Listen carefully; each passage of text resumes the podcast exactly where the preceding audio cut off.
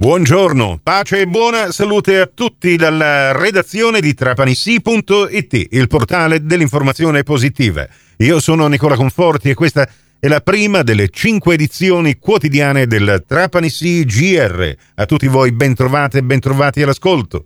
Di questa undicesima settimana, oggi è mercoledì 16 marzo, il 75 giorno del 2022, ne mancano alla fine 290. Con un cielo velato dalle nuvole, ma eh, con l'aria riscaldata dallo scirocco, oggi avremo 11 ore e 57 minuti di luce. Il sole stamattina è sorto alle 6 e 19 tramonterà alle 18 e 16. Dobbiamo soltanto aspettare un giorno per avere l'esatta divisione di 12 ore di luce e 12 ore di buio che si registrerà nella giornata di domani alla nostra latitudine sulla Sicilia occidentale e proprio per questi fattori climatici con lo scirocco che sta agitando il mare è eh, la zona più calda della Sicilia in queste ultime ore.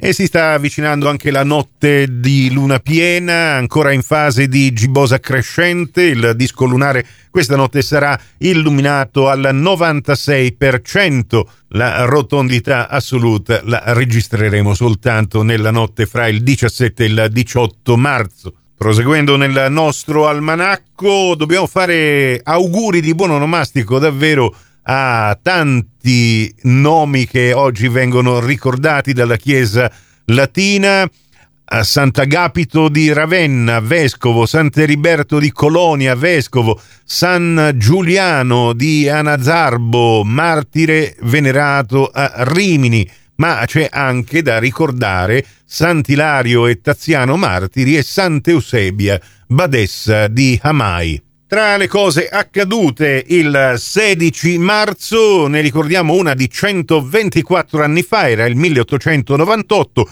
quando a Torino venne fondata la Federazione Italiana del Football, precorritrice della Federazione Italiana Gioco Calcio, la FIGC, che tuttora è quella che gestisce in Italia tutti i campionati di calcio 44 anni fa, era il 16 marzo del 1978, in via Mario Fani a Roma un comando delle Brigate Rosse sequestra l'onorevole Aldo Moro. Nell'azione vengono trucidati cinque agenti della sua scorta, Domenico Ricci, Oreste Leonardi, Raffaele Innozzino, Giulio Rivera e Franco Zizzi. E dall'almanacco all'attualità con i titoli in questo momento in primo piano sul vostro portale di informazione locale. Da trapanissi.it l'apertura è per Patrick Zacchi e Giulio Regeni che sono cittadini onorari di Trapani la votazione in Consiglio Comunale è arrivata la cittadinanza onoraria per lo studente scarcerato tre anni fa e quella alla memoria di Regeni assassinato in Egitto sei anni fa.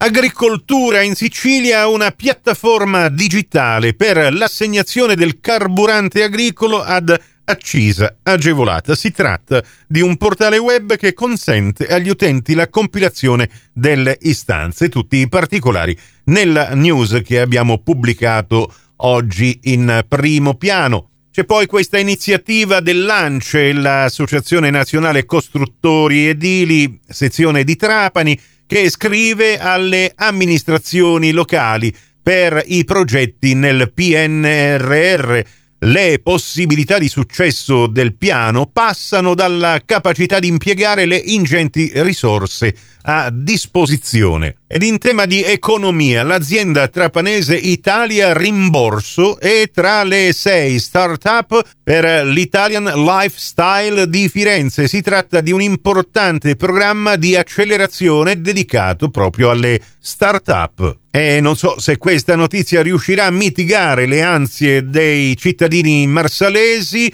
Marsala è potabile l'acqua, ma solo in una parte del territorio comunale. L'area comprende le contrade San Teodoro, Birgi Novi, Birgi Vecchi, Birgi Nivaloro, San Leonardo e parte della contrada Ettore Infersa.